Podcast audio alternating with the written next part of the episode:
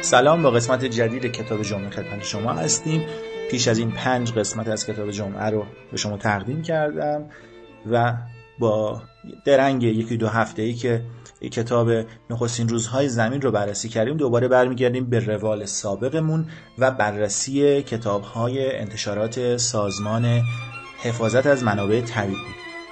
توی قسمت سوم ما یه نگاهی به کتاب جانورشناسی انداختیم. امروز می‌خوام نگاهی به کتاب گیاه شناسی بندازم. کتاب گیاه شناسی تعلیف تیلر آر الکساندر هربرت اس زیم و آر ویل برنت که اگه خاطرتون باشه زین و برنت جزو نویسندگان کتاب جانورشناسی هم بودند. این کتاب رو دکتر محمود بهزاد ترجمه کرده در سال 2535 انتشارات انجمن ملی حفاظت منابع طبیعی و محیط انسانی منتشرش کرده.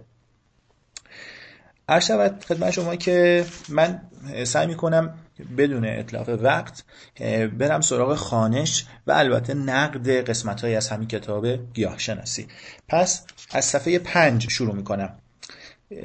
جهان گیاهان. گیاهشناسی بررسی علمی جانداران پرشمار و گوناگونی است که به سلسله گیاهان تعلق دارند. سلسله گیاهان شامل درختان، درختچه ها، پیچک ها، گل ها، علف ها و گیاهان بسیار دیگری است که مردم آشنایی کمتری با آنها دارند. گیاهشناسی ساخت و نقش اعضای گیاهی، وراست آنها، پراکنده شدن آنها و همبستگی گیاهان با یکدیگر و با حیوانات و محیط طبیعی آنها را نیز بررسی می کند. کتاب حاضر که مقدمه است بر گیاه شناسی به اختصار درباره گیاهان گذشته و تکامل آنها به صورت گیاهان امروزی سخن می‌گوید نیز تاریخچه زندگی انواع عمده گیاهان امروزی را از باکتری های میکروسکوپی گرفته تا درختان که بزرگترین جانداران روی زمینند به اختصار شرح می دهد.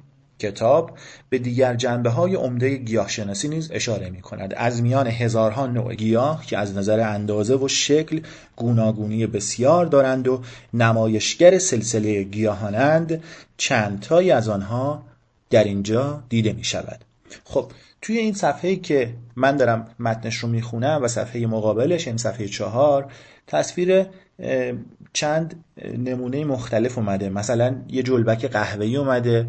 که امروز این رو جزو گیاهان حساب نمی کنیم. تصویر قارچ اومده که اینها هم گیاه محسوب نمیشن و چند تا گیاه هم البته هستند. مثلا خزه، موز، سرخس، کاکتوس، مو، نیشکر. عرض شود که بلوط، کاج نوئل، درخت قول، سعلبی که در واقع نوعی گل ارکیده است و البته تصویر دیاتوم ها که اینها پلانکتون های دریازی هستند و اینها هم جزو گیاهان طبقه بندی نمیشن و همینطور باکتری ها و نکته که من می‌خوام در موردش صحبت بکنم اتفاقا همینه که باکتری ها، دیاتوم ها، قارچ ها و جلبک ها و خیلی از موجودات دیگه که مدت هاست ما اینها رو از گیاهان جدا رده بندی می‌کنیم در این کتاب و همینطور در کتاب جانورشناسی که در قسمت سوم در صحبت کردیم هنوز جزو گیاهان یا جزو جانوران طبقه بندی میشن. نسخه اصلی این کتاب تحت عنوان Botany در سال 1970 میلادی از طرف انتشارات Western Publishing Company در ایالت ویسکانسین آمریکا منتشر شده و 6 سال بعد یعنی سال 1976 میلادی به فارسی ترجمه شده. پس ما داریم در مورد کتابی صحبت می‌کنیم که بازگو کننده دانش دهه 70 میلادیه. ما می‌دونیم که این ردبندی های جدید تقریبا از اواخر دهه 70 رایج شدن. من برای اینکه بیشتر به این موضوع بپردازم میرم صفحه 15 این کتاب رو هم برای شما نقل می‌کنم و می‌خونم. سلسله گیاهان که به صورت شجرنامه تصویر شده است خیشاوندی احتمالی گروه های بزرگ گیاهان و تکامل آنها را از گروه های ابتدایی تر که در ته شجرنامه نام برده شده اند نشان می دهد.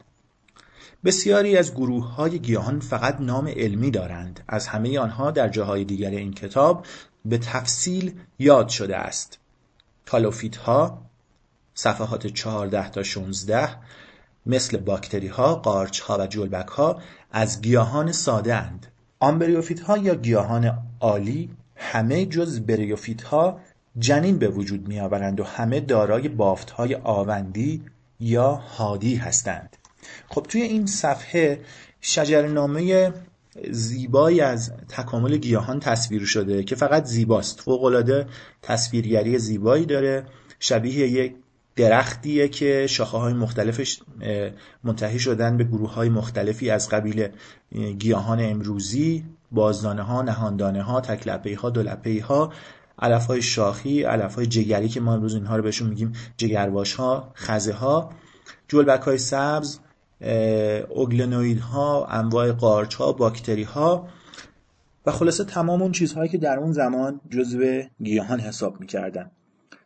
تصویرسازی قشنگیه اما به هیچ وجه دقت نداره نه نسبت خیشابندی که بین اینها مطرح کرده واقعا درسته نه اینکه باکتری ها و مثلا جلبک های آبی سبز رو به عنوان دو تا گروه مختلف در نظر گرفته و اینها رو به عنوان پایه یا خواستگاه تکامل گیاهان در نظر گرفته. ما امروز می‌دونیم که جلبک های آبی سبز یا در واقع همون ها گروهی از باکتری ها هستند که فتوسنتز می‌کنن و نسبتشون با گیاهان اینه که کلوروپلاستی که در گیاهان وجود داره یعنی اون اندامک مسئول نورکافت یا فتوسنتز در حقیقت از همزیستی درونی جلبک های آبی سبز یا همون ها درون یاخته های یوکاریوت تکامل پیدا کرده. در واقع گیاهان امروزی دورگه هایی هستند که از همزیستی درونی یک یاخته یوکاریوت و یک باکتری سبزابی تکامل پیدا کردن. باکتری سبزابی هنوز هم داره فتوسنتز یا نورکافت رو انجام میده و اون یاخته یوکاریوت در واقع میزبان این باکتریه. و ما به مجموعه اینها میگیم یک یاخته گیاهی که درونش یک اندامکی هست به نام کلوروپلاست. این کلوروپلاست همون باکتری سبزابیه که تکامل پیدا کرده و امروز ما به اسم کلوروپلاست میشناسیمش. عرض کردم که همین اشتباه در کتاب جانورشناسی هم دیده میشه. مثلا در صفحه 6 و 7 کتاب جانورشناسی شجر نامه تکاملی جانوران اومدن که در پایه اون یکی از شاخه هایی که جدا میشن از تنه اصلی درخت تکامل جانوران آغازیان هستند که اینجا چهار تا شاخه فرعی براش نمایش داده شده. مژهداران، هاگداران، آمیبها و تاجکداران. در صفحه 26 یه سرفصلی هست به عنوان حیوانات پست. و از آغازیان به عنوان نخستین گروه حیوانات پست نام برده. آغازیان یعنی حیوانات نخستین. در همه جا یافت می شوند یک لیتر آب راکد استخر ممکن است میلیون ها آغازی داشته باشد. خب می‌بینید که آغازیان رو در واقع به عنوان گروهی از جانوران آورده. و تصویرشون هم اومده در صفحه 26 و 27 گروه های در واقع پنج گروه از آغازیان اومدن. ماستیگوفورا یا همون تاژکداران سارکودینا یا ریشه پایان در واقع آمیب هایی که شامل روزنداران و اینها میشن اسپروزوآ یا هاگداران سیلیات ها یا مژکداران و نهایتا سکتوریا که اینها پیش از بلوغ مژک دارن. اینها نمونه هایی هستند از موجوداتی که رده بندیشون تغییر کرده و دیگه اینها رو جزو جانوران طبقه بندی نمی کنیم شبیه همون موجوداتی که در کتاب گیاه شناسی هم اومده بودن و اونها رو هم جزو گیاهان رده بندی نمی کنیم تقریبا از اواخر دهه 70 میلادی و اوایل دهه 80 میلادی رده بندی های موجودات زنده به کلی تغییر کرده. در مورد این تغییرات رده بندی در هفته های آینده صحبت خواهیم کرد. تا هفته آینده به امید دیدار.